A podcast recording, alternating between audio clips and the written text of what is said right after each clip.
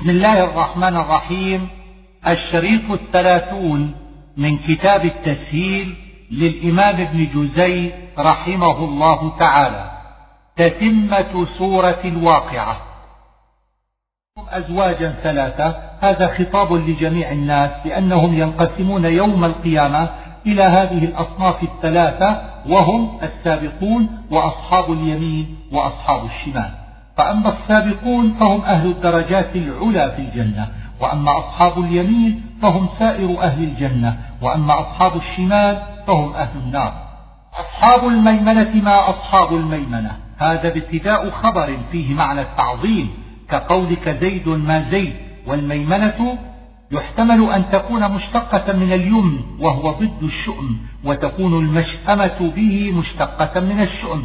أو تكون الميمنة من ناحية اليمين والمشأمة من ناحية الشمال واليد الشؤمة هي الشمال وذلك لأن العرب تجعل الخير من اليمين والخير من الشمال.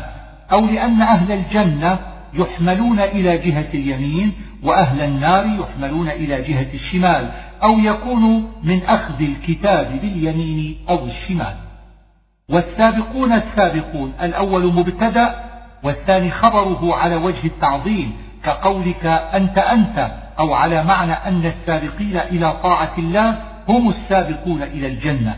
وقيل إن السابقون الثاني صفة للأول أو تأكيد والخبر أولئك المقربون والأرجح أن يكون الثاني خبر الأول لأنه في مقابلة قوله أصحاب الميمنة ما أصحاب الميمنة وأصحاب المشأمة ما أصحاب المشأمة. وعلى هذا يوقف على السابقون الثاني ويبتدأ بما بعده. ثلة من الأولين وقليل من الآخرين. الثلة الجماعة من الناس. فالمعنى أن السابقين من الأولين أكثر من السابقين من الآخرين. والأولون هم أول هذه الأمة والآخرون المتأخرون من هذه الأمة والدليل على ذلك ما روي أن رسول الله صلى الله عليه وآله وسلم قال الفرقتان في أمتي وذلك لأن صدر هذه الأمة خير ممن بعدهم فكثر السابقون من السلف الصالح وقلوا بعد ذلك ويشهد لذلك قوله صلى الله عليه وسلم خير القرون قرني ثم الذين يلونهم ثم الذين يلونهم. وقيل إن الفرقتين في أمة كل نبي فالسابقون في كل أمة يكثرون في أولها ويقلون في آخرها وقيل إن الأولين هم من كان قبل هذه الأمة والآخرين هم هذه الأمة. فيقتضي هذا أن السابقين من الأمم المتقدمة أكثر من السابقين من هذه الأمة وهذا بعيد. وقيل إن السابقين يراد بهم الأنبياء لأنهم كانوا في أول الزمان أكثر مما كانوا في آخره. على سرر موضونة السرر جمع سرير والموضونة المنسوجة وقيل المشبكة بالدر والياقوت وقيل معناه متواصلة قد أدني بعضها من بعض. متقابلين أي وجوه بعضهم إلى بعض. ولدان مخلدون الولدان الصغار الخدم والمخلدون الذين لا يموتون. وقيل المفرطون بالخلدات وهي ضرب من الإسراف والأول أظهر. بأكواب وأباريق الأكواب جمع كوب وهو الإناء الذي لا أذن له ولا خرطوم يمسك به والأباريق جمع إبريق وهو الإناء الذي له خرطوم أو أذن يمسك به. وكأس من معين ذكر في الصافات. لا يصدعون عنها ولا ينزفون. أي لا يلحق رؤوسهم الصداع الذي يصيب من خمر الدنيا. وقيل لا يفرقون عنها. فهو, فهو من الصدع وهو الفرقة. ومعنى لا ينزفون لا يسكرون. وفاكهة مما يتخيرون. قيل يتخيرون ما شاءوا لكثرتها. وقيل مخيرة مرضية. وحور عين قدمنا معناها. وقرئ بالرفع على تقدير فيها حور أو عطف على الضمير في متكئين أو على ولدان وبالخفض عطف على المعنى كأنه قال ينعمون بهذا كله وبحور عين وقيل خفض على الجوار كأمثال اللؤلؤ المكنون. شبههن باللؤلؤ في البياض ووصفه بالمكنون لأنه أبعد عن تغيير حسنه وسألت أم سلمة رسول الله صلى الله عليه وسلم عن هذا التشبيه فقال صفاؤهن كصفاء الدر في الأصداق الذي لا تمسه الأيدي. لا يسمعون فيها لغوا ولا تأثيما. اللغو الكلام الساقط كالفحش وغيره. والتأثيم مصدر بمعنى لا يؤثم أحد هناك نفسه ولا غيره. إلا قيلا سلاما سلاما. انتصب سلاما على أنه بدل من قيلا أو صفة له أو مفعول به لقيلا لأن معناه قولا. ومعنى السلام هذا التحية والمعنى أنهم يفشون السلام فيسلمون سلاما بعد سلام ويحتمل أن يكون معناه السلامة فينتصب بفعل مضمر تقديره أسلموا سلاما. وأصحاب اليمين ما أصحاب اليمين؟ هذا مبتدأ وخبره قصد به التعظيم فيوقف عليه ويبتدأ بما بعده ويحتمل أن يكون الخبر في سدر ويكون ما أصحاب اليمين اعتراضا والأول أحسن وكذلك إعراب أصحاب الشمال. في سدر مخضوط السدر شجر معروف. قال ابن عطية هو الذي يقال له شجر أم غيلان وهو كثير في بلاد المشرق وهي في بعض بلاد الأندلس دون بعض والمخضود الذي لا شوك له كأنه خضد شوكه وذلك أن سدر الدنيا له شوك. فوصف سدر الجنة بضد ذلك وقيل المخضوض هو الموقر الذي انثنت أغصانه من كثرة حمله فهو على هذا من خضض الغصن إذا ثناه. وطلح منضود الطلح شجر عظيم كثير الشوك.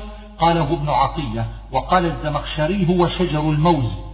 وحكى ابن عطية هذا عن علي بن أبي طالب وابن عباس وقرأ علي بن أبي طالب وطلع منضود بالعين فقيل له إنما هو وطلح بالحاء فقال ما للطلح والجنة؟ فقيل له أنصلح أنصلحها في المصحف؟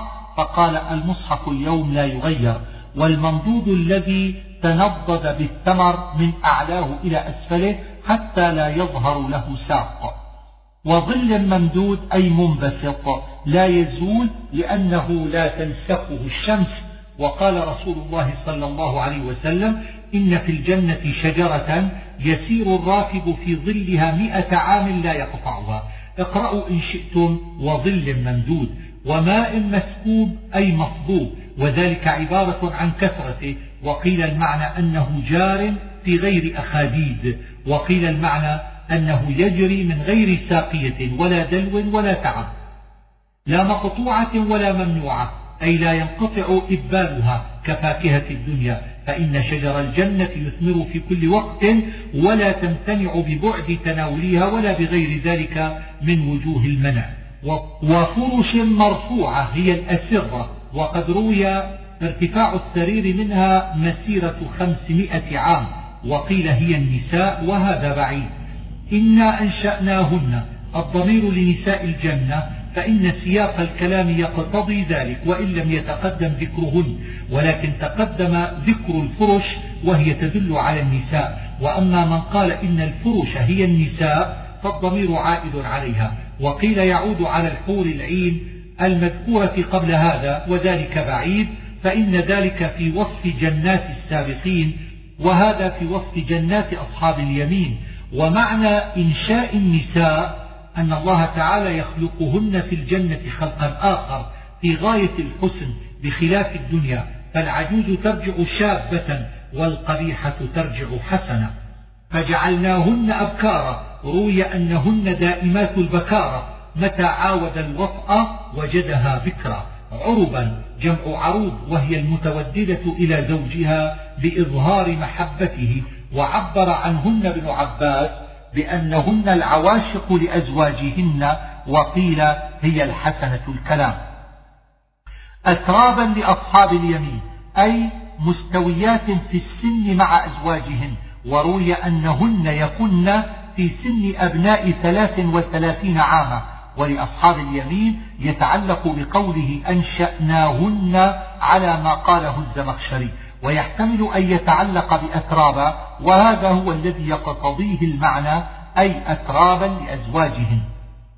ثلة من الأولين وثلة من الآخرين أي جماعة من أول هذه الأمة وجماعة من آخرها. وقد قال رسول الله صلى الله عليه وسلم الفرقتان من أمتي وفي ذلك رد على من قال إنهما من غير هذه الأمة. وتأمل كيف جعل أصحاب اليمين ثلة من الأولين وثلة من الآخرين بخلاف السابقين فإنهم قليل في الآخرين. وذلك لأن السابقين في أول هذه الأمة أكثر منهم في آخرها لفضيلة السلف الصالح. وأما أصحاب اليمين فكثير في أولها وآخرها. في سموم وحميم وظل من يحموم. السموم الحر الشديد والحميم الماء الحار جدا واليحموم هو الأسود. وظل من يحموم هو الدخان في قول الجمهور. وقيل سوادق النار المحيط بأهلها فإنه يرتفع من كل جهة حتى يظلهم. وقيل هو جبل في جهنم. وكانوا يصرون على الحنث العظيم معنى يصرون يدومون من غير إقلاع والحنث هو الإثم وقيل هو الشرك وقيل الحنث في اليمين أو اليمين الغموس. أإذا متنا الآية معناها أنهم أنكروا البعث بعد الموت وقد ذكرنا قراءة الاستفهامين في الرعد وآباؤنا في الصافات. أيها الضالون خطاب لكفار قريش وسائر الكفار فشاربون عليه الضمير للمأكول.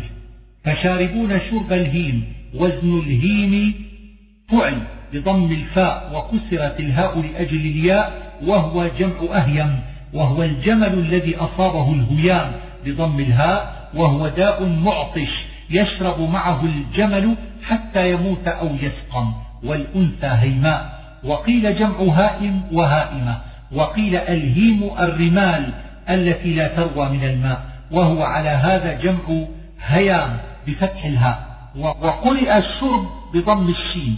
واختلف هل هو مصدر أو اسم المشروب. وقرئ بالفتح وهو مصدر. فإن قيل كيف عطف قوله فشاربون على شاربون ومعناهما واحد. والجواب أن المعنى مختلف. لأن الأول يقتضي الشرب مطلقا والآخر يقتضي الشرب الكثير المشبه لشرب الهيم هذا نزلهم النزل أول ما يأكله الضيف فكأنه يقول هذا أول عذابهم فما ظنك بسائره؟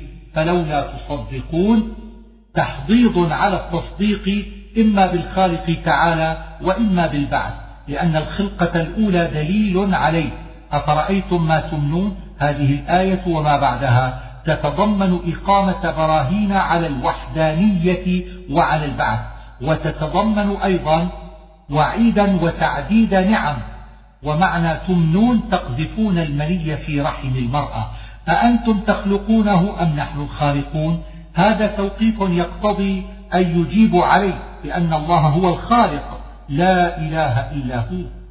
نحن قدرنا بينهم الموت أي جعلناه مقدرا بآجال معلومة وأعمار. منها طويل وقصير ومتوسط. وما نحن بمسبوقين على أن نبدل أمثالكم وننشئكم فيما لا تعلمون. المسبوق على الشيء هو المغلوب عليه بحيث لا يقدر عليه. ونبدل أمثالكم معناه نهلككم ونستبدل قوما غيركم. وقيل نمسخكم قردة وخنازير وننشئكم معناه نبعثكم بعد هلاككم. وفيما لا تعلمون معناه ننشئكم في خلقة لا تعلمونها على وجه لا تصل عقولكم إلى فهمه. فمعنى الآية أن الله قادر على أن يهلكهم وعلى أن يبعثهم ففيها تهديد واحتجاج على البعث. فلولا تذكرون تحضيض على التذكير والاستدلال بالنشأة الأولى على النشأة الآخرة وفي هذا دليل على صحة القياس. أأنتم تزرعونه أم نحن الزارعون؟ المراد بالزراعة هنا إنبات ما يزرع وتمام خلقته لأن ذلك ممن فرد الله به ولا يدعيه غيره. قال رسول الله صلى الله عليه وآله وسلم لا يقولن أحدكم زرعت ولكن يقول حرثت والمراد بالحرث قلب الأرض وإلقاء الزريعة فيها وقد يقال لهذا زرع ومنه قوله يعجب الزراع. لو نشاء لجعلناه حطاما فظلتم تفكهون. الحطام اليابس المفتت وقيل معناه تبن بلا قمح فظلتم تفكهون أي تطرحون الفاكهة وهي المسرة. يقال رجل فكه إذا كان مسرورا منبسط النفس. ويقال تفكه إذا زالت عنه الفكاهة فصار حزينا لأن صبغة تفاعل تأتي لزوال الشيء. كقولهم تحرج وتأثم إذا زال عنه الحرج والإثم فالمعنى صرتم تحزنون على الزرع لو جعله الله حطاما. وقد عبر بعضهم بأن معناه تتفجعون وقيل تندمون وقيل تعجبون وهذه معان متقاربة والأصل ما ذكرنا. إنا لمغرمون بل نحن محرومون. تقديره تقولون ذلك لو جعل الله زرعكم حطاما. والمغرم المعذب لأن الغرام هو أشد العذاب ويحتمل أن يكون من الغرم أي مثقلون بما غرمنا من النفقة على الزرع والمحروم الذي حرمه الله الخير. من المزن أي هي السحاب والأجاج الشديد الملوحة. فإن قيل لم ثبتت اللام في قوله لو نشاء لجعلناه حطاما وسقطت في قوله لو نشاء جعلناه أجاجا فالجواب من وجهين. أحدهما أنه أغنى إثباتها أولا عن إثباتها ثانيا مع قرب الموضعين. والآخر أن هذه اللام تدخل للتأكيد فأدخلت في آية المطعوم دون آية المشروب للدلالة على أن الطعام أوكد من الشراب لأن الإنسان لا يشرب إلا بعد أن يأكل. النار التي تورون. أي تقدحونها من الزناد والزناد قد يكون من حجرين ومن حجر وحديدة ومن شجر وهو المرخ والغفار ولما كانت عادة العرب في زنادهم من شجر قال الله تعالى أأنتم أنشأتم شجرتها؟ أي الشجرة التي تزند النار منها. وقيل أراد بالشجرة نفس النار كأنه يقول نوعها أو جنسها فاستعار الشجرة لذلك وهذا بعيد. نحن جعلناها تذكرة أي تذكر بنار جهنم. ومتاعا للمقوين المتاع ما يتمتع به ويحتمل المقوين أن يكون من الأرض القواء وهي, الفيافي ومعنى المقوين الذين دخلوا في القواء ولذلك عبر ابن عباس عنه بالمسافرين ويحتمل أن يكون من قولهم أقوى المنزل إذا خلا. فمعناه الذين خلت بطونهم أو موائدهم من الطعام ولذلك عبر بعضهم عنه بالجائعين. فلا أقسم بمواقع النجوم لا في هذا الموضع وأمثاله زائدة وكأنها زيدت لتأكيد القسم أو لاستفتاح الكلام نحو ألا وقيل هي نافية لكلام الكفار. كأنه يقول لا صحة لما يقول الكفار وهذا ضعيف والأول أحسن لأن الزيادة لا كثيرة معروفة في كلام العرب. ومواقع النجوم فيها قولان أحدهما قال ابن عباس إنها نجوم القرآن إذ نزل على النبي صلى الله عليه وسلم مقطعا بطول عشرين سنة فكل قطعة منه نجم والآخر قول كثير من المفسرين أن النجوم الكواكب ومواقعها مغاربها ومساقطها. وقيل مواضعها من السماء وقيل انكدارها يوم القيامة. وإنه لقسم لو تعلمون عظيم. هذه جملة اعتراض بين القسم وجوابه وقوله لو تعلمون اعتراض بين الموصوف وصفته فهو اعتراض في اعتراض. والمقصود بذلك تعظيم المقسم به وهو مواقع النجوم وجواب القسم إنه لقرآن كريم وأعاد الضمير على القرآن لأن المعنى يقتضيه أو لأنه مذكور على قول من قال إن مواقع النجوم نزول القرآن. في كتاب مكنون أي مصون والمراد بهذا الكتاب المكنون المصاحف التي كتب فيها القرآن أو صحف القرآن التي بأيدي الملائكة عليهم السلام. لا يمسه إلا المطهرون. الضمير يعود على الكتاب المكنون ويحتمل أن يعود على القرآن المذكور قبله إلا أن هذا ضعيف لوجهين. أحدهما أن مس الكتاب حقيقة ومس القرآن مجاز. والحقيقة أولى من المجاز. والآخر أن الكتاب أقرب والضمير يعود على أقرب مذكور. فإن قلنا إنه يعود على الكتاب المكنون فإن قلنا إن الكتاب المكنون هو الصحف التي بأيدي الملائكة فالمطهرون يراد بهم الملائكة لأنهم مطهرون من الذنوب والعيوب والآية إخبار بأنه لا يمسه إلا هم دون غيرهم. وإن قلنا إن الكتاب المكنون هو الصحف التي بأيدي الناس فيحتمل أن يريد بالمطهرين المسلمين لأنهم مطهرون من الكفر أو يريد المطهرين من الحدث الأكبر وهي الجنابة أو الحيض. فالطهارة على هذا الاغتسال أو المطهرين من الحدث الأصغر فالطهارة على هذا الوضوء ويحتمل أن يكون قوله لا يمسه خبرا أو نهيا على أنه قد أنكر بعض الناس أن يكون نهيا. وقال لو كان نهيا لكان بفتح السين. وقال المحققون إن النهي يصح مع ضم السين لأن الفعل المضاعف إذا كان مجزوما أو اتصل به ضمير المفرد المذكر ضم عند التقاء الساكنين اتباعا لحركة الضمير. وإذا جعلناه خبرا فيحتمل أن يقصد به مجرد الإخبار أو يكون خبرا بمعنى النهي. وإذا كان لمجرد الإخبار فالمعنى أنه لا ينبغي أن يمسه إلا المطهرون أي هذا حقه.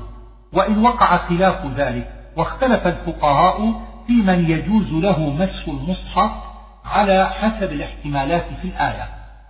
فأجمعوا على أنه لا يجوز أن يمسه كافر لأنه إن أراد بالمطهرين المسلمين فذلك ظاهر وإن أراد الطهارة من الحدث فالإسلام حاصل مع ذلك. وأما الحدث ففيه ثلاثة أقوال.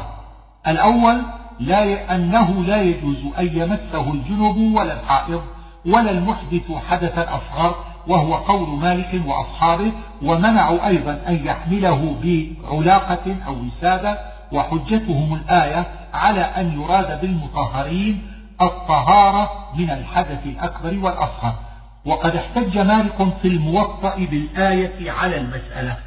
ومن حجتهم أيضا كتاب رسول الله صلى الله عليه وسلم إلى عمرو بن حزم ألا يمس القرآن إلا طاهر.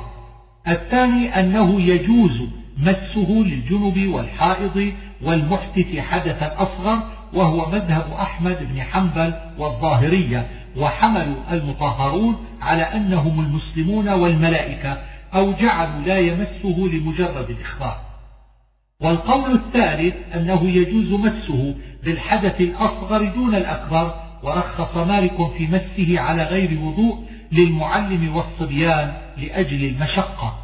واختلفوا في قراءة الجنب للقرآن فمنعه الشافعي وأبو حنيفة مطلقا وأجازه الظاهرية مطلقا وأجاز مالك قراءة الآية اليسيرة. واختلف في قراءة الحائض والنفساء للقرآن عن ظهر القلب فعن مالك في ذلك روايتان وفرق بعضهم بين اليسير والكثير.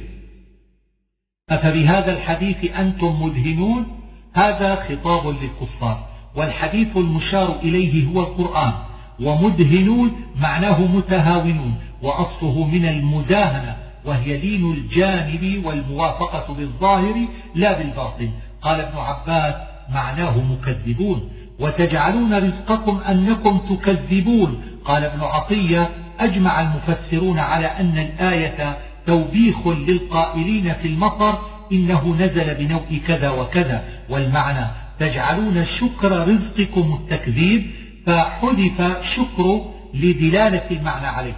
وقرأ وقرأ علي بن أبي طالب وتجعلون شكركم أنكم تكذبون. وكذلك قرأ ابن عباس إلا أنه قرأ تكذبون بضم التاء والتشديد كقراءة الجماعة وقرأ علي بفتح التاء وإسكان الكاف من الكذب أي يكذبون في قولهم نزل المطر بنوء كذا. ومن هذا المعنى قول رسول الله صلى الله عليه وسلم إن الله تعالى يقول أصبح من عبادي مؤمن بي كافر بالكوكب وكافر بي مؤمن بالكوكب. فأما من قال مطرنا بفضل الله ورحمته فذلك مؤمن بي كافر بالكوكب. وأما من قال مطرنا بنوء كذا وكوكب كذا فذلك كافر بي مؤمن بالكوكب. والمنهي عنه في هذا الباب أن يعتقد أن للكوكب تأثيرا في المطر. وأما مراعاة العوائد التي أجراها الله تعالى فلا بأس به لقوله صلى الله عليه وسلم إذا, إذا أنشأت بحرية ثم تشاءمت فتلك عين غديقة. وقد قال عمر للعباس وهما في الاستسقاء كم بقي من نوء الثريا؟ فقال العباس العلماء يقولون إنها تعترض في الأفق بعد سقوطها سبعا. قال ابن الطيب فما مضت سبع حتى مطروا وقيل إن معنى الآية تجعلون سبب رزقكم تكذيبكم للنبي صلى الله عليه وآله وسلم فإنهم كانوا يقولون إن آمنا به حرمنا الله الرزق كقولهم إن نتبع الهدى معك نتخطف من أرضنا. فأنكر الله عليهم ذلك وإعراب أنكم على هذا القول مفعول بتجعلون على حذف مضاف تقديره تجعلون سبب رزقكم التكذيب ويحتمل أن يكون مفعولا من أجله تقديره تجعلون رزقكم حاصلا من أجل أنكم تكذبون. وأما على القول الأول فإعراب أنكم تكذبون مفعول لا غير. فلولا إذا بلغت الحلقوم لولا هنا عرض والضمير في بلغت للنفس لأن سياق الكلام يقتضي ذلك وبلوغها للحلقوم حين الموت. والفعل الذي دخلت عليه لولا هو قوله ترجعونها أي هلا رددتم النفس حين تموت؟ ومعنى الآية احتجاج على البشر وإظهار لعجزهم لأنهم إذا حضر أحدهم الموت لم يقدروا أن يردوا روحه إلى جسده وذلك دليل على أنهم عبيد مقهورون. وأنتم حينئذ تنظرون هذا خطاب لمن يحضر الميت, الميت من أقاربه وغيرهم يعني تنظرون إليه ولا تقدرون له على شيء ونحن أقرب إليه منكم. يحتمل أن يريد قرب نفسه تعالى بعلمه واطلاعه أو قرب الملائكة الذين يقبضون الأرواح فيكون من قرب المسافة. ولكن لا تبصرون إن أراد بقوله نحن أقرب الملائكة فقوله لا تبصرون من رؤية العين وإن أراد نفسه تعالى فهو من رؤية القلب. فلولا إن كنتم غير مدينين ترجعونها إن كنتم صادقين لولا هنا عرض كالأولى وكررت للتأكيد والبيان لما طال الكلام. والفعل دخلت عليه لولا الأولى والثانية قوله ترجعونها أي هلا رددتم النفس إلى الجسد إذا بلغت الحلقوم إن كنتم غير مدينين وغير مرغوبين ومقهورين فافعلوا ذلك إن كنتم صادقين في كفركم. وترتيب الكلام فلولا ترجعون النفس إذا بلغت الحلقوم إن كنتم غير مدينين فارجعوا إن كنتم صادقين.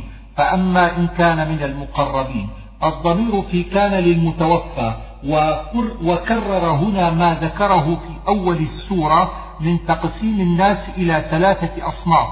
السابقين وأصحاب اليمين وأصحاب الشمال فالمراد بالمقربين هنا السابقون المذكورون هناك. فروح وريحان الروح الاستراحة وقيل الرحمة. روي أن رسول الله صلى الله عليه وسلم قرأ فروح بضم الراء ومعناه الرحمة وقيل الخلود أي بقاء الروح. وأما الريحان فقيل إنه الرزق وقيل الاستراحة. وقيل الطيب وقيل الريحان المعروف وفي قوله روح وريحان ضرب من ضروب التجنيس. فسلام لك من أصحاب اليمين معنى هذا على الجملة نجاة أصحاب اليمين وسعادتهم. والسلام هنا يحتمل أن يكون بمعنى السلامة أو التحية والخطاب في ذلك يحتمل أن يكون للنبي صلى الله عليه وسلم أو لأحد من أصحاب اليمين فإن كان للنبي صلى الله عليه وآله وسلم فالسلام بمعنى السلامة والمعنى سلام لك يا محمد منهم أي لا ترى منهم إلا السلامة من العذاب. وإن كان الخطاب لأحد من أصحاب اليمين فالسلام بمعنى التحية والمعنى سلام لك أي تحية لك يا صاحب اليمين من إخوانك وهم أصحاب اليمين أي يسلمون عليك. فهو كقوله إلا قيلا سلاما سلاما. أو يكون بمعنى السلامة والتقدير سلامة لك يا صاحب اليمين. ثم يكون قوله من أصحاب اليمين خبر بابتداء مضمر تقديره أنت من أصحاب اليمين. وأما إن كان من المكذبين الضالين يعني الكفار وهم أصحاب الشمال وأصحاب المشأمة فنزل من حميم. النزل أول شيء يقدم للضيف إن هذا لهو حق اليقين. الإشارة إلى ما تضمنته هذه السورة من أحوال الخلق في الآخرة وحق اليقين معناه الثابت من اليقين. وقيل إن الحق واليقين بمعنى واحد فهو من إضافة الشيء إلى نفسه كقوله مسجد الجامع. واختار ابن عطية أن يكون كقولك في أمر توكيده هذا يقين اليقين أو صواب الصواب يعني بمعنى أنه نهاية الصواب. فسبح باسم ربك العظيم. لما نزلت هذه الآية قال رسول الله صلى الله عليه وآله وسلم اجعلوها في ركوعكم. فلما نزلت سبح اسم ربك الأعلى قال عليه السلام اجعلوها في سجودكم فلذلك استحب مالك وغيره أن يقول في السجود سبحان ربي الأعلى وفي الركوع سبحان ربي العظيم وأوجبه الظاهرية. ويحتمل أن يكون المعنى تسبيح الله بذكر أسمائه والاسم هنا جنس الأسماء والتعظيم صفة للرب أو يكون الاسم هنا واحدا والعظيم صفة له وكأنه أمره أن يسبح بالاسم الأعظم ويؤيد هذا ويشير إليه اتصال سورة الحديد بها وفي أولها التسبيح. وجملة من أسماء الله وصفاته. قال ابن عباس اسم الله العظيم الأعظم موجود في ست آيات من أول سورة الحديد. وروي أن الدعاء عند قراءتها مستجاب. سورة الحديد. سبح لله ما في السماوات والأرض. هذا التسبيح المذكور هنا وفي أوائل سائر السور المسبحات يحتمل أن يكون حقيقة أو أن يكون بلسان الحال لأن كل ما في السماوات والأرض دليل على وجود الله وقدرته وحكمته والأول أرجح لقوله ولكن لا تفقهون تسبيحهم وذكر التسبيح هنا وفي الحشر والصف بلفظ الماضي وفي الجمعة والتغابن بلفظ المضارع وكل واحد منهما يقتضي الدوام. هو الأول والآخر أي ليس لوجوده بداية ولا لبقائه نهاية. والظاهر والباطن أي الظاهر للعقول بالأدلة والبراهين الدالة على الباطن الذي لا تدركه الأبصار أو الباطن الذي لا تصل العقول إلى معرفة كنه ذاته وقيل الظاهر العالي على كل شيء فهو من قولك ظهرت على الشيء إذا علوت عليه والباطن الذي بطن كل شيء أي علم باطنه والأول أظهر وأرجح ودخلت الواو بين هذه الصفات لتدل على أنه تعالى جامع لها مع اختلاف معانيها وفي ذلك مطابقة لفظية وهي من أحسن أدوات البيان. ثم استوى على العرش. قد ذكر وكذلك ما بعده. وهو معكم أينما كنتم يعني أنه حاضر مع كل أحد بعلمه وإحاطته وأجمع العلماء على تأويل هذه الآية بذلك. يولج الليل ذكر في الحج ولقمان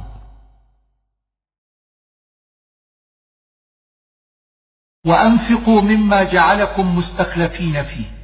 يعني الإنفاق في سبيل الله وطاعته وروي أنها نزلت في الإنفاق في غزوة تبوك وعلى هذا روي أن قوله فالذين آمنوا منكم وأنفقوا نزلت في عثمان بن عفان رضي الله عنه فإنه جهز جيش العسرة يومئذ ولفظ الآية مع ذلك عام وحكمها باق لجميع الناس وقوله مستخلفين فيه يعني أن الأموال التي بأيديكم إنما هي أموال الله لأنه خلقها ولكنه متعكم بها وجعلكم خلفاء بالتصرف فيها فأنتم فيها بمنزلة الوكلاء فلا تمنعوها من الإنفاق فيما أمركم مالكها أن تنفقوها فيه.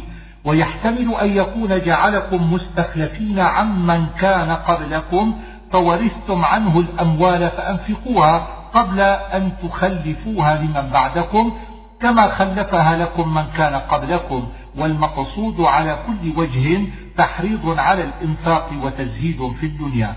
وما لكم لا تؤمنون بالله. معناه, معناه أي شيء يمنعكم من الإيمان. والرسول يدعوكم إليه بالبراهين القاطعة والمعجزات الظاهرة. فقوله ما لكم استفهام يراد به الإنكار.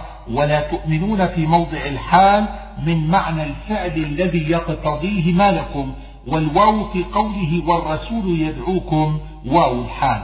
وقد أخذ ميثاقكم. يحتمل أن يكون هذا الميثاق ما جعل في العقول من النظر الذي يؤدي إلى الإيمان أو يكون الميثاق الذي أخذه على بني آدم حين أخرجهم من ظهر آدم وأشهدهم على أنفسهم ألست بربكم؟ قالوا بلى هو الذي ينزل على عبده آيات. يعني سيدنا محمد صلى الله عليه وآله وسلم والعبودية هنا للتشريف والاختصاص والآيات هنا القرآن. وما لكم ألا تنفقوا في سبيل الله الآية. معناه أي شيء يمنعكم من الإنفاق في سبيل الله؟ والله يرث ما في السماوات والأرض إذا فني أهلها ففي ذلك تحريض على الإنفاق وتزهيد في الدنيا. لا يستوي منكم من أنفق من قبل الفتح وقاتل. الفتح هنا فتح مكة وقيل صلح الحديبية والأول أظهر وأشهر. ومعنى الآية التفاوت في الأجر والدرجات بين من أنفق في سبيل الله وقاتل قبل فتح مكة وبين من أنفق وقاتل بعد ذلك. فإن الإسلام قبل الفتح كان ضعيفا والحاجة إلى الإنفاق والقتال كانت أشد ويؤخذ من الآية أن من أنفق في شدة أعظم أجرا ممن أنفق في حال الرخاء. وفي الآية حذف دل عليه الكلام تقديره لا يستوي منكم من أنفق من قبل الفتح وقاتل مع من أنفق من بعد الفتح وقاتل. ثم حذف ذلك لدلالة قوله أولئك أعظم درجة من الذين أنفقوا من بعد وقاتلوا. وفي هذا المعنى قال رسول الله صلى الله عليه وآله وسلم لا تسبوا أصحابي فلو أنفق أحدكم مثل أحد ذهبا ما بلغ مد أحدهم ولا نصيفه يعني السابقين الأولين من المهاجرين والأنصار. وخاطب بذلك من جاء بعدهم من سائر الصحابة. ويدخل في الخطاب كل من يأتي إلى يوم القيامة.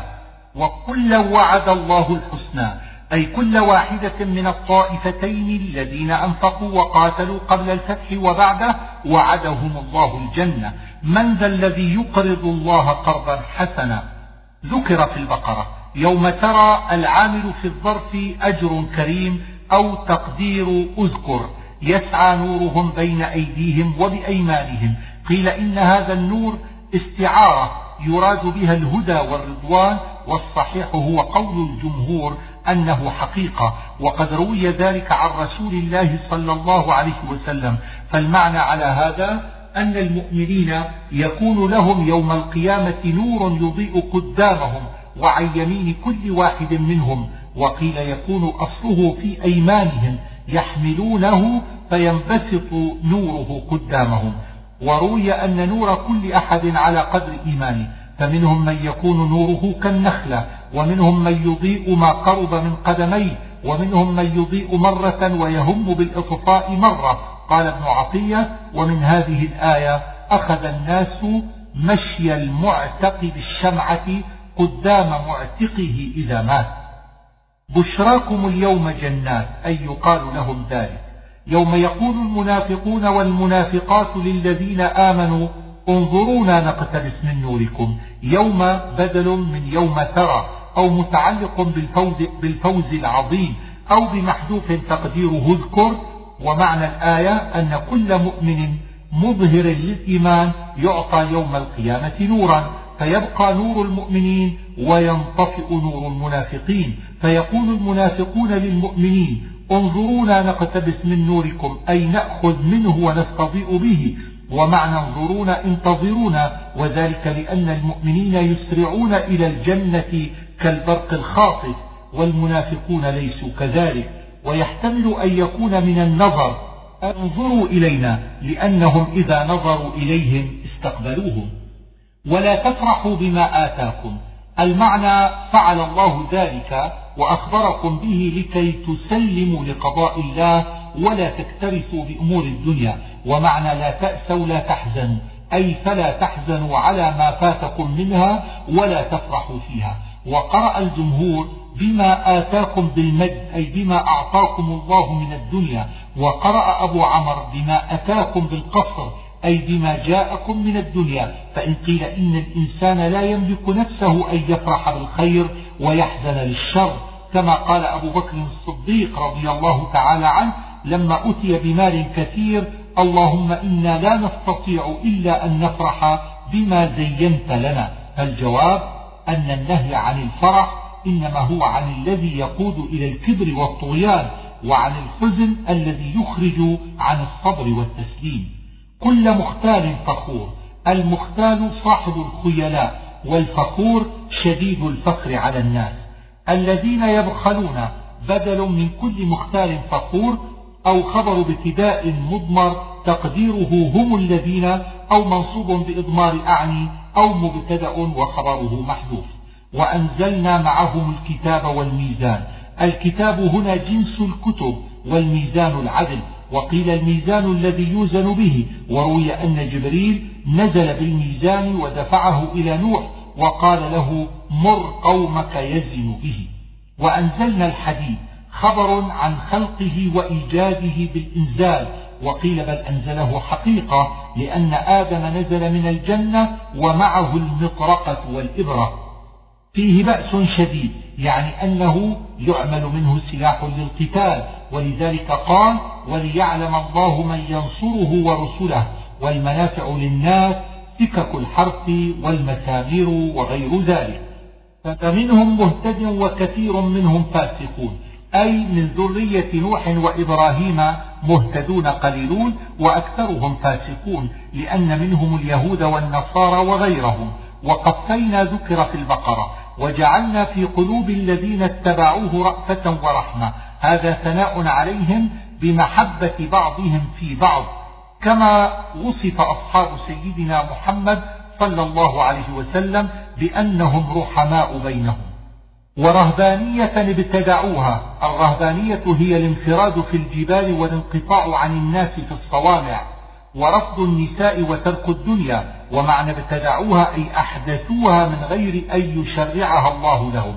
وإعراب رهبانية معطوف على رأفة ورحمة أي جعل الله في قلوبهم الرأفة والرحمة والرهبانية وابتدعوها صفة للرهبانية والجعل هنا بمعنى الخلق والمعتزلة يعربون رهبانية مفعولا بفعل مضمر يفسره ابتدعوها لأن مذهبهم أن الإنسان يخلق أفعاله فأعربوها على مذهبهم وكذلك أعربها أبو علي الفارسي وذكر الزمخشري الوجهين. ما كتبناها عليهم إلا ابتغاء رضوان الله. كتبنا هنا بمعنى فرضنا وشرعنا وفي هذا قولان. أحدهما أن الاستثناء منقطع والمعنى ما كتبنا عليهم الرهبانية ولكنهم فعلوها من تلقاء أنفسهم ابتغاء رضوان الله والآخر أن الاستثناء متصل والمعنى كتبناها عليهم ابتغاء رضوان الله. والأول أرجح لقوله ابتدعوها ولقراءة عبد الله بن مسعود ما كتبناها عليهم لكن ابتدعوها. فما رعوها حق رعايتها أي لم يدوموا عليها ولم يحافظوا على الوفاء بها يعني أن جميعهم لم يرعوها وإن رعاها بعضهم والضمير في رعوها للذين ابتدعوا الرهبانية وكان يجب عليهم إتمامها وإن لم يكتبها الله سبحانه وتعالى عليهم لأن من دخل في شيء من النوافل يجب عليه إتمامه. وقيل الضمير لمن جاء بعد الذين ابتدعوا الرهبانية من أتباعهم. وآمنوا برسوله. إن قيل كيف خاطب الذين آمنوا وأمرهم بالإيمان وتحصيل الحاصل لا ينبغي فالجواب من وجهين. أحدهما أن معنى آمنوا دوموا على الإيمان واثبتوا عليه والآخر أنه خطاب لأهل الكتاب.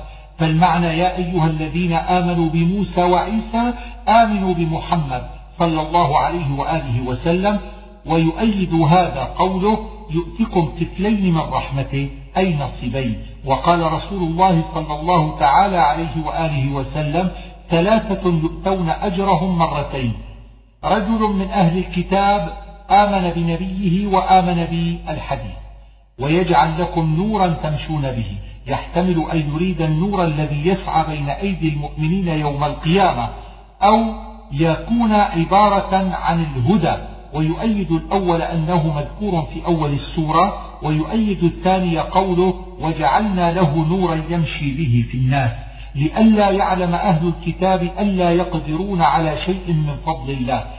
لا في قوله لئلا زائدة والمعنى ليعلم أهل الكتاب. وكذلك قرأها ابن عباس وقرأ ابن مسعود لكي لا يعلم. والمعنى إن, إن كان الخطاب لأهل الكتاب يا أهل الكتاب آمنوا بمحمد صلى الله تعالى عليه وآله وسلم ليعلم أهل الكتاب الذين لم يؤمنوا ألا يقدروا على شيء من فضل الله الذي وعد من آمن منكم وهو تضعيف الأجر والنور والمغفرة لأنهم لم يسلموا فلم ينالوا شيئا من ذلك. وإن كان الخطاب للمسلمين فالمعنى ليعلم أهل الكتاب الذين لم يؤمنوا أنهم لا يقدرون أن ينالوا شيئا مما أعطى الله المسلمين من تضعيف الأجر والنور والمغفرة. وقد روي في سبب نزول الآية أن اليهود افتخرت على المسلمين فنزلت الآية في الرد عليهم وهو يقوي هذا القول. وروي أيضا أن سببها أن الذين أسلموا من أهل الكتاب افتخروا على غيرهم من المسلمين بأنهم يؤتيهم الله أجرهم مرتين فنزلت الآية معلمة أن المسلمين مثلهم في ذلك. سورة المجادلة. قد سمع الله قول التي تجادلك في زوجها. نزلت الآية في خولة بنت حكيم وقيل خولة بنت ثعلبة وقيل خولة بنت خويلد وقيل اسمها جميلة وكانت امرأة أوس بن الصامت الأنصاري أخي عبادة بن الصامت فظاهر منها. وكان الظهار في الجاهلية يوجب تحريما مؤبدا. فلما فعل أوس ذلك جاءت امرأته إلى رسول الله صلى الله عليه وسلم. فقالت يا رسول الله إن أوسا أكل شبابي ونشرت له بطني فلما كبرت ومات أهلي ظاهر مني. فقال رسول الله صلى الله عليه وسلم ما رأيتك إلا قد حرمت عليه. فقالت يا رسول الله لا تفعل إني وحيدة ليس لي أهل سواه. فراجعها رسول الله صلى الله تعالى عليه وآله وسلم بمثل مقالته فراجعته فهذا هو جدالها. وتشتكي إلى الله. كانت تقول اللهم إني أشكو إليك حالي وانفرادي وفقري. وروي أنها كانت تقول اللهم إن لي منه صبية صغارا. إن ضممتهم إلي جاعوا وإن ضمهم إليه ضاعوا. والله يسمع تحاوركما. المحاورة هي المراجعة في الكلام. قالت عائشة رضي الله عنها سبحان من وسع سمعه الأصوات. لقد كنت حاضرة وكان بعض كلام خولة يخفى علي وسمع الله كلامها ونزل القرآن في ذلك. فبعث رسول الله صلى الله تعالى عليه وعلى آله وسلم إلى زوجها وقال له أتعتق رقبة؟ فقال والله ما أملكها. فقال أتصوم شهرين متتابعين؟ فقال والله ما أقدر. فقال, فقال أتطعم ستين مسكينا؟ فقال لا أجد إلا أن يعينني رسول الله صلى الله عليه وآله وسلم بمعونة وصلاة يريد الدعاء. فأعانه رسول الله صلى الله عليه وسلم بخمسة عشر صاعا وقيل بثلاثين صاعا ودعا له فكفر بالإطعام وأمسك زوجته. الذين يظاهرون منكم من نسائهم قرئ يظاهرون بألف بعد الضاء وبحذفها. وبالتشديد والتخفيف والمعنى واحد وهو إيقاع الظهار. والظهار المجمع عليه هو أن يقول الرجل لامرأته أنت علي كظهر أمي ويجري مجرى ذلك عند مالك تشبيه الزوجة بكل امرأة محرمة على التأبيد كالبنت والأخت وسائر المحرمات بالنسب والمحرمات بالرضاع والمصاهرة. سواء ذكر لفظ الظهر أو لم يذكره كقوله أنت علي كأمي أو كبطن أمي أو يدها أو رجلها خلافا للشافعي فإن ذلك كله عنده ليس بظهار لأنه وقف عند لفظ الآية وقاس مالك عليها لأنه رأى أن المقصد تشبيه حلال بحرام. ما هن أمهاتهم؟ رد الله بهذا على من كان يوقع الظهار ويعتقده حقيقة وأخبر تعالى أن تصير الزوجة أما باطل فإن الأم في الحقيقة إنما هي الوالدة وإنهم ليقولون منكرا من القول وزورا. أخبر تعالى أن الظهار منكر وزور فالمنكر هو الذي لا تعرف له حقيقة والزور هو الكذب وإنما جعله كذبا لأن المظاهر يصير يصير امرأته كأمه وهي لا تصير كذلك أبدا. والظهار محرم ويدل على تحريمه أربعة أشياء. أحدها قوله تعالى ما هن أمهاتهم فإن ذلك تكذيب للمظاهر.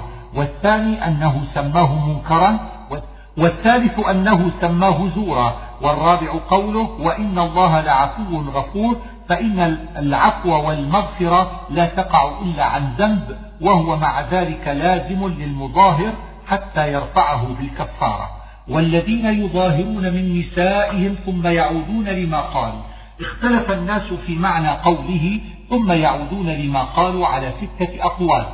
الأول أنه إيقاع الظهار في الإسلام فالمعنى أنهم كانوا يظاهرون في الجاهلية فإذا فعلوه في الإسلام فذلك عود إليه. هذا قول ابن قتيبة فتجب الكفارة عنده بنفس الظهار بخلاف أقوال غيره فإن الكفارة لا تجب إلا بالظهار والعود معا الثاني أن العود هو وطء الزوجة. روي ذلك عن مالك فلا تجب الكفارة على هذا حتى يطأ فإذا وطئ وجبت عليه الكفارة سواء أمسك المرأة أو طلقها أو ماتت. الثالث أن العود هو العزم على الوطء وروي هذا أيضا عن مالك فإذا عزم على الوطء وجبت الكفارة سواء أمسك المرأة أو طلقها أو ماتت الرابع أن العود هو العزم على الوطء وعلى إمساك الزوجة وهذا أصح الروايات عن مالك. الخامس أنه العزم على الإمساك خاصة وهذا مذهب الشافعي فإذا ظاهر ولم يطلقها بعد الظهار وجبت الكفارة. السادس أنه تكرار الظهار مرة أخرى وهذا مذهب الظاهرية وهو ضعيف. لأنهم لا يرون الظهار يوجب حكما في أول مرة وإنما يوجب في الثانية وإنما نزلت الآية في من ظاهر أول مرة فذلك يرد عليهم ويختلف معنى لما قالوا باختلاف هذه الأقوال. فأما على قول ابن قتيبة والظاهرية فما مصدرية والمعنى يعودون لقولهم وأما على سائر الأقوال فما بمعنى الذي والمعنى يعودون للوطء الذي حرموه أو للعزم عليه أو للإمساك الذي تركوه أو للعزم عليه. فتحرير رقبة جعل الله الكفارة في الظهار على ثلاثة أنواع مرتبة. لا ينتقل إلى الثاني حتى يعجز عن الأول ولا ينتقل إلى الثالث حتى يعجز عن الثاني. فالأول تحرير رقبة والثاني صيام شهرين متتابعين والثالث إطعام ستين مسكينا. فأما الرقبة فاشترط مالك أن تكون مؤمنة لأن مذهبه حمل المطلق على المقيد وجاءت هنا مطلقة وجاءت في كفارة القتل مقيدة بالإيمان. وأما صيام الشهرين فاشترط فيه التتابع فإن أفسد الصائم التتابع باختياره ابتدأه من أوله باتفاق. وإن أفسده بعذر كالمرض والنسيان فقال مالك يبني على ما كان فيه. وقال أبو حنيفة يبتدئ وروي القولان عن الشافعي. وأما الإطعام فمشهور مذهب مالك أنه مد لكل مسكين بمد هشام واختلف في مد هشام فقيل إنه مدان غير ثلث بمد النبي صلى الله عليه وسلم وقيل إنه مد وثلث وقيل إنه مدان. وقال الشافعي وابن القصار يطعم مدا بمد النبي صلى الله تعالى عليه وآله وسلم لكل مسكين ولا يجزيه إلا كمال عدد الستين فإن أطعم مسكينا واحدا ستين يوما لم يجزه عند مالك. والشافعي خلافا لأبي حنيفة وكذلك إن أطعم ثلاثين مرتين والطعام يكون من غالب قوت البلد. من قبل أن يتماس. مذهب مالك والجمهور أن المسيس هنا يراد به الوطأ وما دونه من اللمس والتقديم فلا يجوز للمظاهر أن يفعل شيئا من ذلك حتى يكفر. وقال الحسن والثوري أراد الوطأ خاصة فأباح ما دونه قبل الكفارة.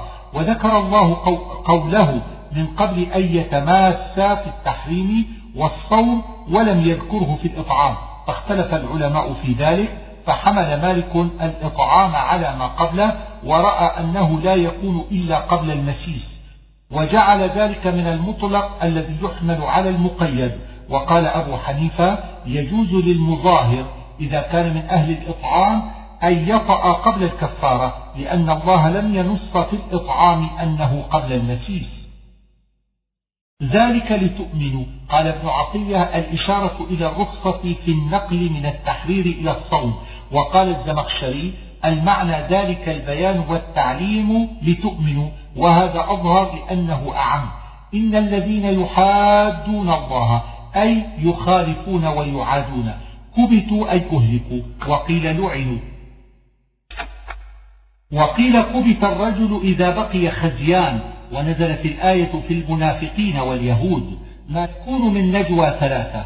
يحتمل أن يكون النجوى هنا بمعنى الكلام الخفي فيكون ثلاثة مضافا إليه أو بمعنى الجماعة من الناس فيكون ثلاثة بدلا أو صفة والأول أحسن إلا هو رابعهم يعني بعلمه وإحاطته وكذلك سادسهم وهو معهم أينما كانوا. ألم تر إلى الذين نهوا عن النجوى؟ نزل في قوم من اليهود كانوا يتناجون فيما بينهم ويتغامزون على المؤمنين. فنهاهم رسول الله صلى الله عليه وسلم عن ذلك فعادوا وقيل نزلت في المنافقين. والأول أرجح لقوله وإذا جاءوك حيوك بما لم يحيك به الله لأن هذا من فعل اليهود. والأحسن أن يكون المراد اليهود والمنافقين معا لقوله ألم تر إلى الذين تولوا قوما غضب الله عليهم فنزلت الآية في الطائفتين. وإذا جاءوك حيوك بما لم يحيك به الله. كانت اليهود يأتون رسول الله صلى الله عليه وسلم فيقولون السام عليك يا محمد بدلا من السلام عليك والسام الموت وهو ما أرادوه بقولهم.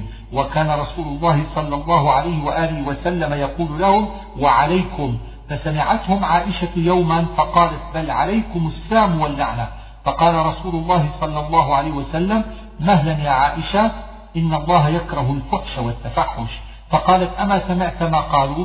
قال أما سمعت ما قلت لهم إني قلت وعليكم ويريد بقوله ما لم يحيك به الله قوله تعالى قل الحمد لله وسلام على عباده الذين اصطفى. ويقولون في أنفسهم لولا يعذبنا الله بما نقول. كانوا يقولون لو كان نبيا لعذبنا الله بإذايته فقال الله حسبهم جهنم. أي يكفيهم ذلك عذابا. إنما النجوى من الشيطان ليحزن الذين آمنوا. قيل يعني النجوى بالإثم والعدوان ومعصية الرسول. وحذف وصفها بذلك لدلالة الأول عليه. وقيل أراد نجوى اليهود والمنافقين ويؤيد هذا قوله ليحزن الذين آمنوا. إذا قيل لكم تفسحوا في المجالس فافسحوا.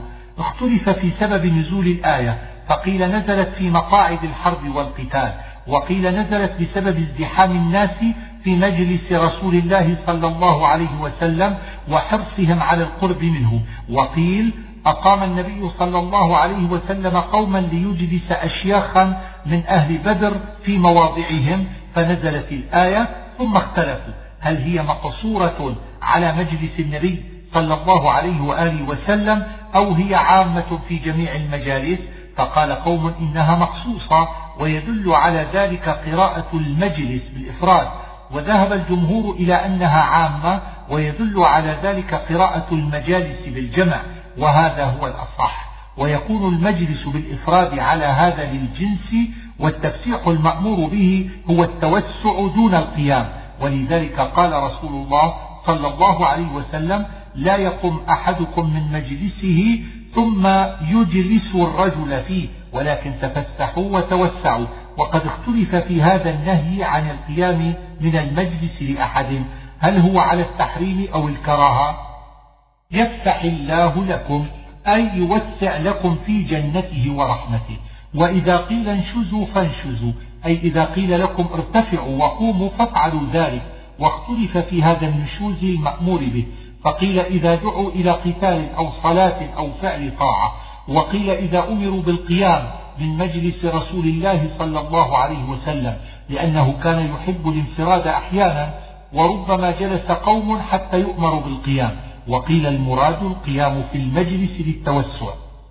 يرفع الله الذين آمنوا منكم والذين أوتوا العلم درجات. فيه قولان. أحدهما يرفع الله المؤمنين العلماء درجات لقوله والذين أوتوا العلم درجات. صفة للذين آمنوا كقوله جاءني العاقل والكريم وأنت تريد رجلا واحدا.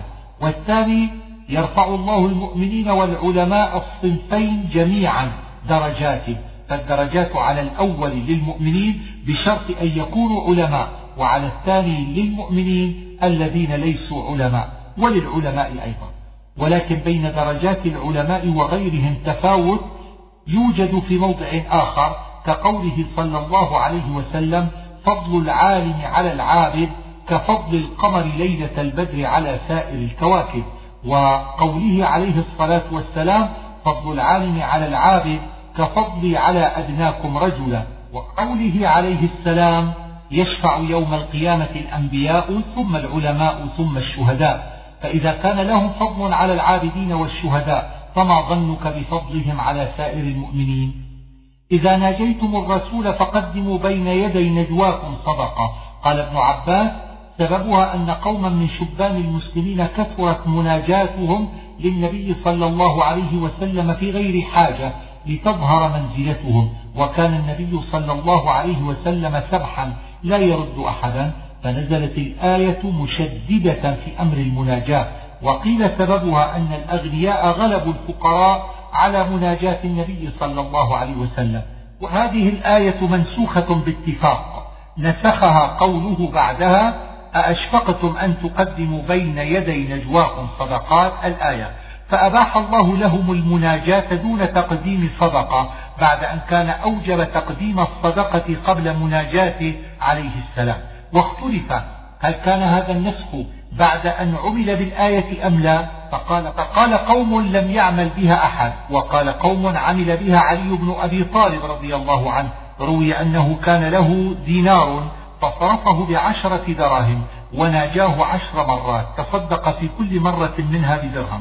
وقيل تصدق في كل مرة بدينار ثم أنزل الله الرخصة لمن كان قادرا على الصدقة. وأما من لم يجد فالرخصة لم تزل ثابتة له بقوله فإن لم تجدوا فإن الله غفور رحيم. وتاب الله عليكم. التوبة هنا يراد بها عفو الله عنهم في تركهم للصدقة التي أمروا بها أو تخفيفها بعد وجوبها. فأقيموا الصلاة وآتوا الزكاة أي دوموا على هذه الأعمال التي هي قواعد شرعكم دون ما كنتم قد كلفتم من الصدقة عند المناجاة. ألم تر إلى الذين تولوا قوما غضب الله عليهم؟ نزلت في قوم من المنافقين تولوا قوما من اليهود وهم الذين غضب الله عليهم. ما هم منكم ولا منهم؟ يعني أن المنافقين ليسوا من المسلمين ولا من اليهود. فهو كقوله فيهم مذبذبين بين ذلك لا إلى هؤلاء ولا إلى هؤلاء ويحلفون على الكذب وهم يعلمون. يعني أن المنافقين كانوا إذا عتبوا على سوء أقوالهم وأفعالهم حلفوا أنهم ما قالوا ولا فعلوا وقد صدر ذلك منهم مرارا كثيرا هي مذكورة في السير وغيرها. اتخذوا أيمانهم جنة. أصل الجنة ما يستتر به ويتقى به المحذور كالترس. ثم استعمل هنا استعارة لأنهم كانوا يظهرون الإسلام لتعصم دماؤهم وأموالهم وقرئ اتخذوا بكسر الهمزة. استحوذ عليهم الشيطان أي غلب عليهم وتملك نفوسهم. في الأذلين أي في جملة الأذلين أي معهم. كتب الله أي قضى وقدر. لا تجد قوما الآية. معناها لا تجد مؤمنا يحب كافرا ولو كان أقرب الناس إليه. وهذه حال المؤمن الصادق الإيمان. ولذلك كان الصحابة رضي الله عنهم يقاتلون آباءهم وأبناءهم وإخوانهم إذا كانوا كفارا. فقد قتل أبو عبيدة بن الجراح أباه يوم أحد وقتل مصعب بن عمير أخاه عزيز بن عمير يوم أحد ودعا أبو بكر الصديق ابنه يوم بدر للجراد فأمره النبي صلى الله عليه وسلم أن يقعد. وقيل إن الآية نزلت في حاطب حين كتب إلى المشركين يخبرهم بأخبار رسول الله صلى الله عليه وسلم والأحسن أنها على العموم وقيل نزلت في من يصحب السلطان وذلك بعيد. يوادون هذه مفاعلة من المودة فتقتضي أن المودة من الجهتين. من حاد الله أي عاداه وخالفه كتب في قلوبهم الإيمان. أي أثبته فيها كأنه مكتوب وأيدهم بروح منه أي بلطف وهدى وتوفيق. وقيل بالقرآن وقيل بجبريل أولئك حزب الله. هذه في مقابلة قوله أولئك حزب الشيطان والحزب هم الجماعة المتحزبون لمن أضيفوا إليه. سورة الحشر. نزلت هذه السورة في يهود بني النضير وكانوا في حصون بمقربة من المدينة وكان بينهم وبين رسول الله صلى الله عليه وسلم عهد فأرادوا غدره فأطلعه الله على ذلك فخرج إليهم وحاصرهم إحدى وعشرين ليلة حتى صالحوه على أن يخرجوا من حصونهم فخرجوا منها وتفرقوا في البلاد. هو الذي أخرج الذين كفروا يعني بني النضير لأول الحشر في معناه أربعة أقوال. أحدها أنه حشر القيامة أي, خروج أي خروجهم من حصونهم أول الحشر والقيام من القبور آخره. وروي في هذا المعنى أن رسول الله صلى الله عليه وآله وسلم قال لهم امضوا هذا أول الحشر وأنا على الأثر. الثاني أن المعنى لأول موضع الحشر وهو الشام وذلك أن أكثر بني النضير خرجوا إلى الشام وقد جاء في الأثر أن حشر القيامة إلى أرض الشام. وروي في هذا المعنى أن النبي صلى الله تعالى عليه وآله وسلم قال لبني النضير اخرجوا. قالوا إلى أين؟ قال إلى أرض المحشر الثالث أن المراد الحشر في الدنيا الذي هو الجلاء والإخراج فإخراجهم من حصونهم أول الحشر وإخراج أهل خيبر آخره. الرابع أن معناه إخراجهم من ديارهم لأول ما حشر لقتالهم لأنه أول قتال قاتلهم النبي صلى الله عليه وسلم. وقال الزمخشري اللام في قوله لأول بمعنى عند كقولك جئت لوقت كذا. ما ظننتم أن يخرجوا يعني لكثرة عدتهم ومنعة حصونهم فأتاهم الله عبارة عن أخذ الله لهم. يخربون بيوتهم بأيديهم وأيدي المؤمنين. أما إخراب المؤمنين فهو هو هدم أسوار الحصون ليدخلوها. وأسند ذلك إلى الكفار في قوله يخربون لأنه كان بسبب كفرهم وغدرهم. وأما إخراج الكفار لبيوتهم فلثلاثة مقاصد. أحدها حاجتهم إلى الخشب والحجارة ليسدوا بها أفواه الأزقة ويحصنوا ما خربه المسلمون من الأسواق. والثاني ليحملوا معهم ما أعجبهم من الخشب والسواري وغير ذلك. الثالث ألا تبقى مساكنهم مبنية للمسلمين فهدموها شحا عليها. فاعتبروا يا أولي الأبصار. استدل الذين أثبتوا القياس في الفقه بهذه الآية واستدلالهم بها ضعيف خارج عن معناها. ولولا أن كتب الله عليهم الجلاء لعذبهم في الدنيا. الجلاء هو الخروج عن الوطن. فالمعنى لولا أن كتب الله على بني النضير خروجهم عن أوطانهم لعذبهم في الدنيا بالسيف كما فعل بإخوانهم بني قريظة ولهم مع ذلك عذاب النار. شاقوا ذكر في الأمثال ما قطعتم من لينة. اللينة هي النخلة وقيل هي الكريمة من النخل وقيل النخلة التي ليست بعجوة وقيل ألوان النخل المختلط. وسبب الآية أن رسول الله صلى الله عليه وسلم لما نزل على حصول بني النضير قطع المسلمون بعض نخلهم وأحرقوه. فقال بنو النضير ما هذا إلا فساد يا محمد؟ وأنت تنهى عن الفساد فنزلت الآية معلمة أن كل ما جرى من قطع أو إمساك فإن الله أذن للمسلمين في ذلك. وليخفي الفاسقين يعني بني النضير. واستدل بعض الفقهاء بهذه الآية على أن كل مجتهد مصيب فإن الله قد صوب فعل من قطع النخل ومن تركها. واختلف العلماء في قطع شجر المشركين وتخريب بلادهم.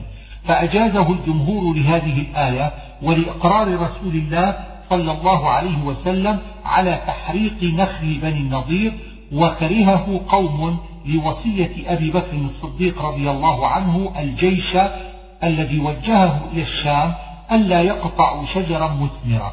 وما أفاء الله على رسوله منهم فما أوجدتم عليه من خيل ولا ركاب. معنى أفاء الله جعله فيئا لرسول الله صلى الله عليه وسلم وأوجدتم من الوجيه وهو سر سرعة السير والركاب هي الإبل.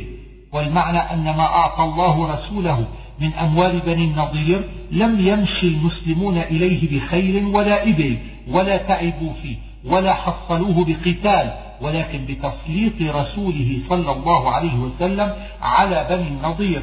فأعلم الله من هذه الآية أن ما أخذه من بني النضير وما أخذه من فدك فهو فيء خاص بالنبي صلى الله عليه وسلم يفعل فيه ما يشاء. لأنه لم يوجف عليها ولا قتلت كبير قتال فهما بخلاف الغنيمة التي تؤخذ بالقتال.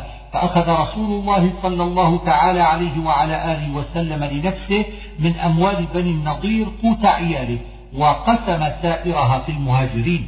ولم يعطي الأنصار منها شيئا غير أن أبا دجانة وسهل بن حنيف شكوا فاقة فأعطاهما رسول الله صلى الله تعالى عليه وسلم منها سهما. هذا قول جماعة. وقال عمر بن الخطاب كان رسول الله صلى الله تعالى عليه وآله وسلم ينفق منها على أهله نفقة سنة وما بقي جعله في السلاح والكراع عدة في سبيل الله. وقال قوم من العلماء وكذلك كل ما فتحه الأئمة مما لم يوجد عليه فهو لهم خاصة يأخذون منه حاجتهم ويصرفون باقيه في مصالح المسلمين. ما أفاء الله على رسوله من أهل القرى فلله وللرسول. الآية اضطرب الناس في تفسير هذه الآية وحكمها اضطرابا عظيما فإن ظاهرها أن الأموال التي تؤخذ من الكفار تكون لله وللرسول ومن ومن ذكر بعد ذلك ولا يخرج منها خمس ولا تقسم على من حضر الوقيعة وذلك يعارض ما ورد في الأمثال من إخراج الخمس وقسمة سائر الغنيمة على من حضر الوقيعة. فقال بعضهم إن هذه الآية منسوخة بآية الأنفال وهذا خطأ لأن آية الأنفال نزلت قبل هذه بمدة. وقال بعضهم إن آية الأنفال في الأموال التي تغنم ما عدا الأرض وأن هذه الآية في أرض الكفار. قالوا ولذلك لم يقسم عمر بن الخطاب رضي الله عنه أرض مصر والعراق بل تركها لمصالح المسلمين. وهذا التخصيص لا دليل عليه وقيل غير ذلك. والصحيح أنه لا تعارض بين هذه الآية وبين آية الأنفال. فإن آية الأنفال في حكم الغنيمة التي تؤخذ بالقتال وإيجاف الخيل والركاب فهذا يخرج منه الخمس ويقسم باقيه على الغانمين. وأما هذه الآية ففي حكم الفيء وهو ما يؤخذ من أموال الكفار من غير قتال ولا إيجاف خيل ولا ركاب. وإذا كان كذلك فكل واحدة من الآيتين في معنى غير معنى الأخرى ولها حكم غير حكم الأخرى فلا تعارض بينهما ولا نسخ. وانظر كيف ذكر هنا لفظ الفيء وفي الأمثال لفظ الغنيمة وقد تقرر في الفقه الفرق بين الفيء والغنيمة وأن حكمهما مختلف. قاله أبو محمد بن الفرس وهو قول الجمهور وبه قال مالك وجميع أصحابه وهو أظهر الأقوال. وأما فعل عمر في أرض مصر والعراق فالصحيح أنه فعل ذلك لمصلحة المسلمين بعد استطابة نفوس الغانمين بقوله تعالى ما أفاء الله على رسوله من أهل القرى. يريد بغير قتال. ولا إجاف خيل ولا ركاب كما كانت أموال بني النضير. ولكنه حذف هذا لقوله في الآية قبل هذا فما أوجدتم عليه من خيل ولا ركاب فاستغنى بذكر ذلك أولا عن ذكره ثانيا. ولذلك لم تدخل الواو العاطفة في هذه الجملة لأنها من تمام الأولى. فهي غير أجنبية منها فإنه بين في الآية الأخرى حكم أموال بني النضير وبين في هذه الآية حكم ما كان مثلها من أموال غيرهم على العموم ويصرف الفيء فيما يصرف فيه خمس الغنائم لأن الله سوى بينهما في قوله فلله وللرسول ولذي القربى واليتامى والمساكين وابن السبيل وقد ذكرنا ذلك في الأنفال فأغنى عن إعادته. وقد ذكرنا في الأنفال معنى قوله لله وللرسول وما بعد ذلك. كي لا يكون دولة بين الأغنياء منكم أي كي لا يكون الفيء الذي أفاء الله على رسوله من أهل القرى دولة ينتفع به الأغنياء دون الفقراء. وذلك أن رسول الله صلى الله عليه وآله وسلم قسم أموال بني النضير على المهاجرين فإنهم كانوا حينئذ فقراء ولم يعطي الأنصار منها شيئا فإنهم كانوا أغنياء. فقال بعض الأنصار لنا سهمنا من هذا الفيء فأنزل الله هذه الآية والدولة بالضم, بالضم والفتح ما يدول الإنسان أي يدور عليه من الخير ويحتمل أن يكون من المداولة أي كي لا يتداول ذلك المال الأغنياء بينهم ويبقى الفقراء بلا شيء. وما آتاكم الرسول فخذوه وما نهاكم عنه فانتهوا. نزلت بسبب الفيء المذكور أي ما آتاكم الرسول من الفيء فخذوه وما نهاكم عنه فانتهوا. فكأنها أمر للمهاجرين بأخذ الفيء ونهي للأنصار عنه. ولفظ الآية مع ذلك عام في أوامر رسول الله صلى الله عليه وسلم أو نواهيه. ولذلك استدل بها عبد الله بن مسعود على المنع من لبس المحرم المخيطة ولعن الواشمة والواصلة في القرآن لورود ذلك عن رسول الله صلى الله عليه وسلم. للفقراء هذا بدل من قوله لذي القربى واليتامى والمساكين وابن السبيل ليبين بذلك أن المراد المهاجرون.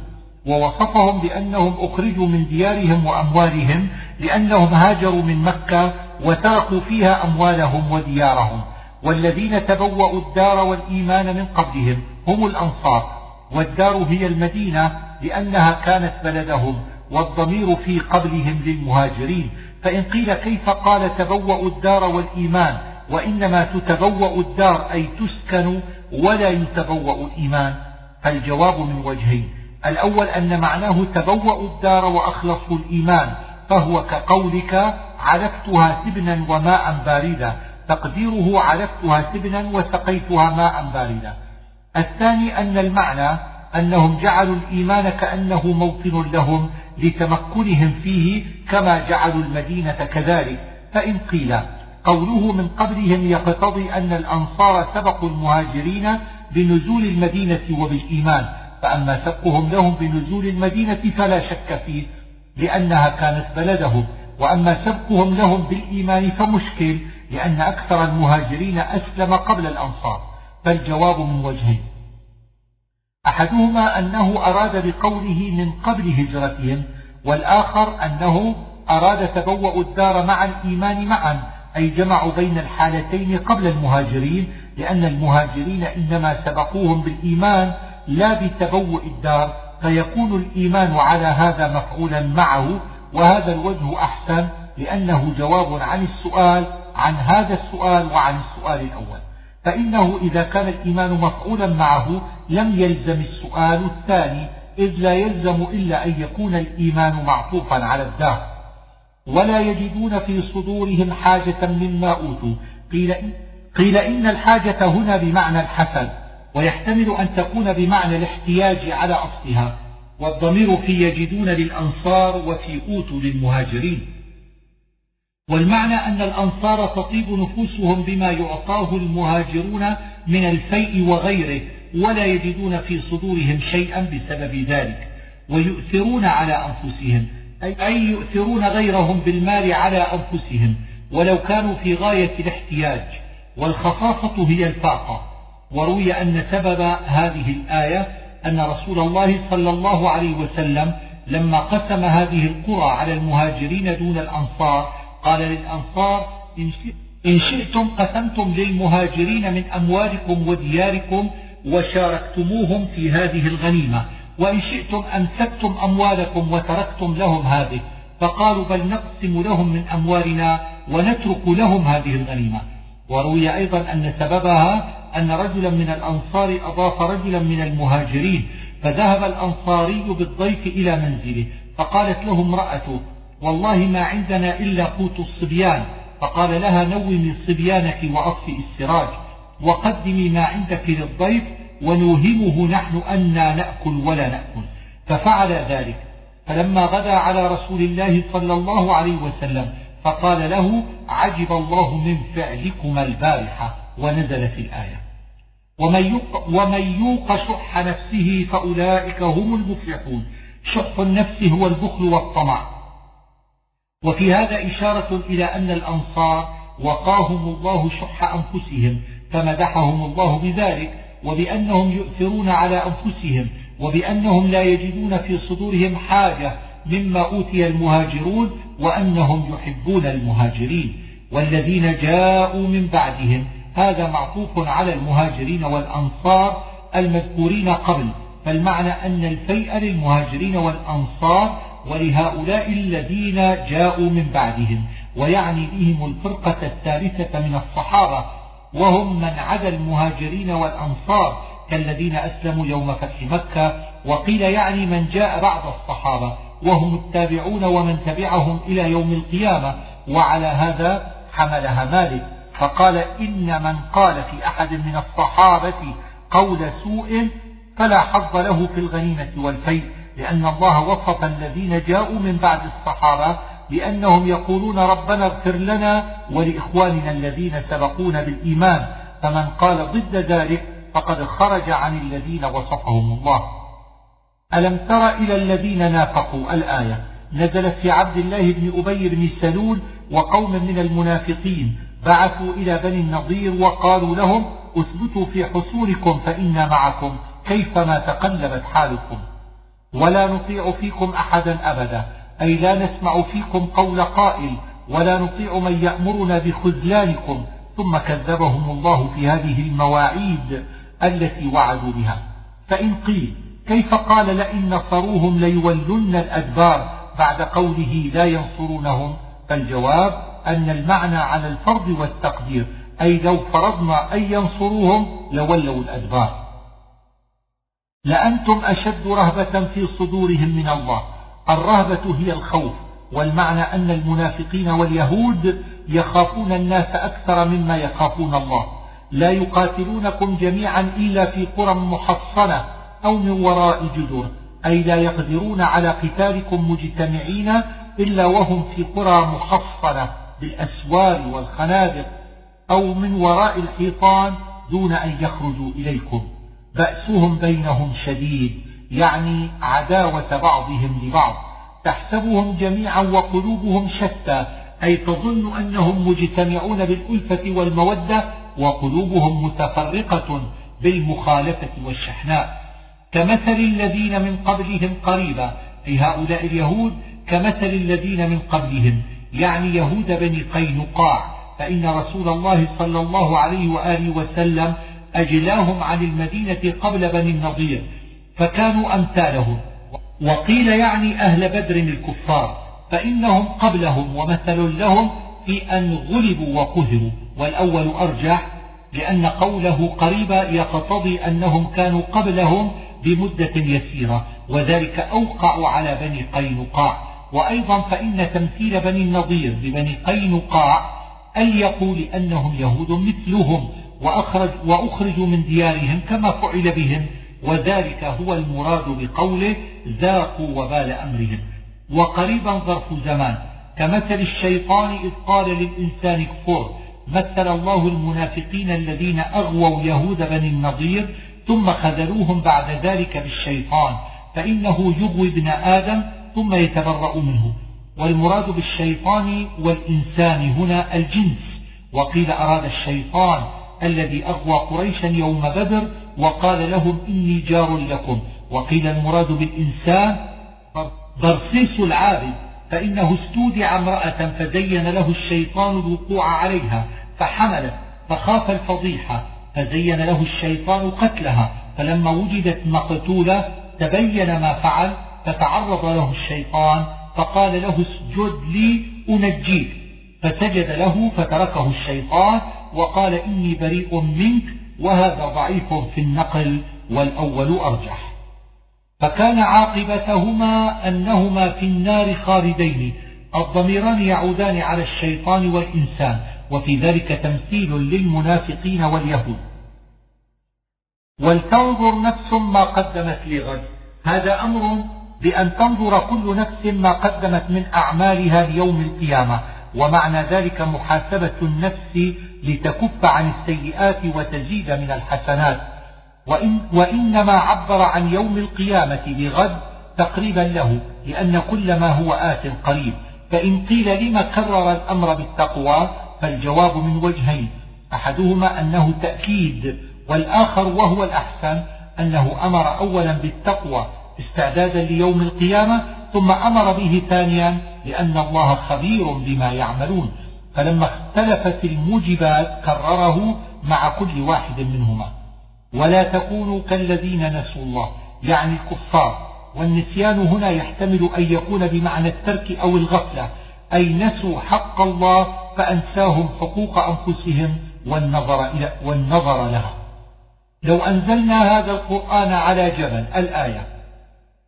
توبيخ لابن آدم على قسوة قلبه وقلة خشوعه عند تلاوة القرآن. فإنه إذا, إنه إذا كان الجبل يخشع ويتصدع لو سمع القرآن فما ظنك بابن آدم؟ عالم الغيب والشهادة. أي يعلم ما غاب عن المخلوقين وما شاهدوا. وقيل الغيب الآخرة والشهادة الدنيا. والعموم أحسن. القدوس مشتق من التقديس وهو التنزه عن صفات المخلوقين وعن كل نقص وعيب وصيغة فعول للمبالغة كالسبوح. السلام في معناه قولان أحدهما الذي سلم عباده من الجور والآخر السليم من النقائص وأصله مصدر بمعنى السلامة وصف به مبالغة أو على حذف مضاف تقديره ذو السلام.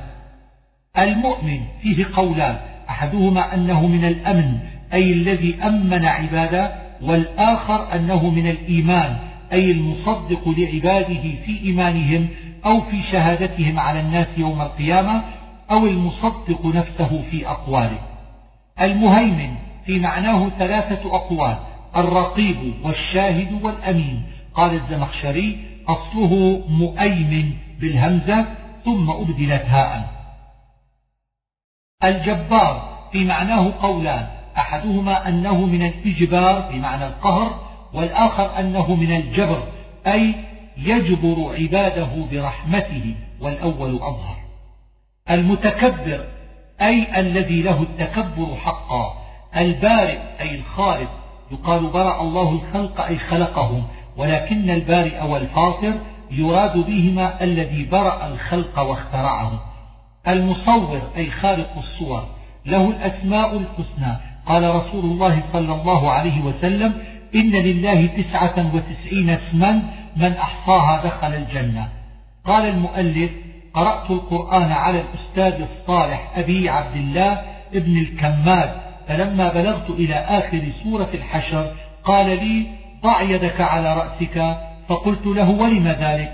قال لأني قرأت على القاضي أبي علي ابن أبي الأحوص فلما انتهيت إلى خاتمة الحشر قال لي ضع يدك على رأسك وأسند الحديث إلى عبد الله بن مسعود. قال قرأت على النبي صلى الله عليه وآله وسلم فلما انتهيت إلى خاتمة الحشر قال لي ضع يدك على رأسك. قلت ولم ذاك يا رسول الله إذاك أبي وأمي؟ قال أقرأني جبريل القرآن. فلما انتهيت إلى خاتمة الحشر قال لي ضع يدك على رأسك يا محمد. قلت ولم ذاك؟ قال إن الله تبارك وتعالى افتتح القرآن فضرب فيه. فلما انتهى إلى خاتمة سورة الحشر أمر الملائكة أن تضع أيديها على رؤوسها. فقالت يا ربنا ولم ذاك؟ قال إنه شفاء من كل داء. إلا السام والسام الموت.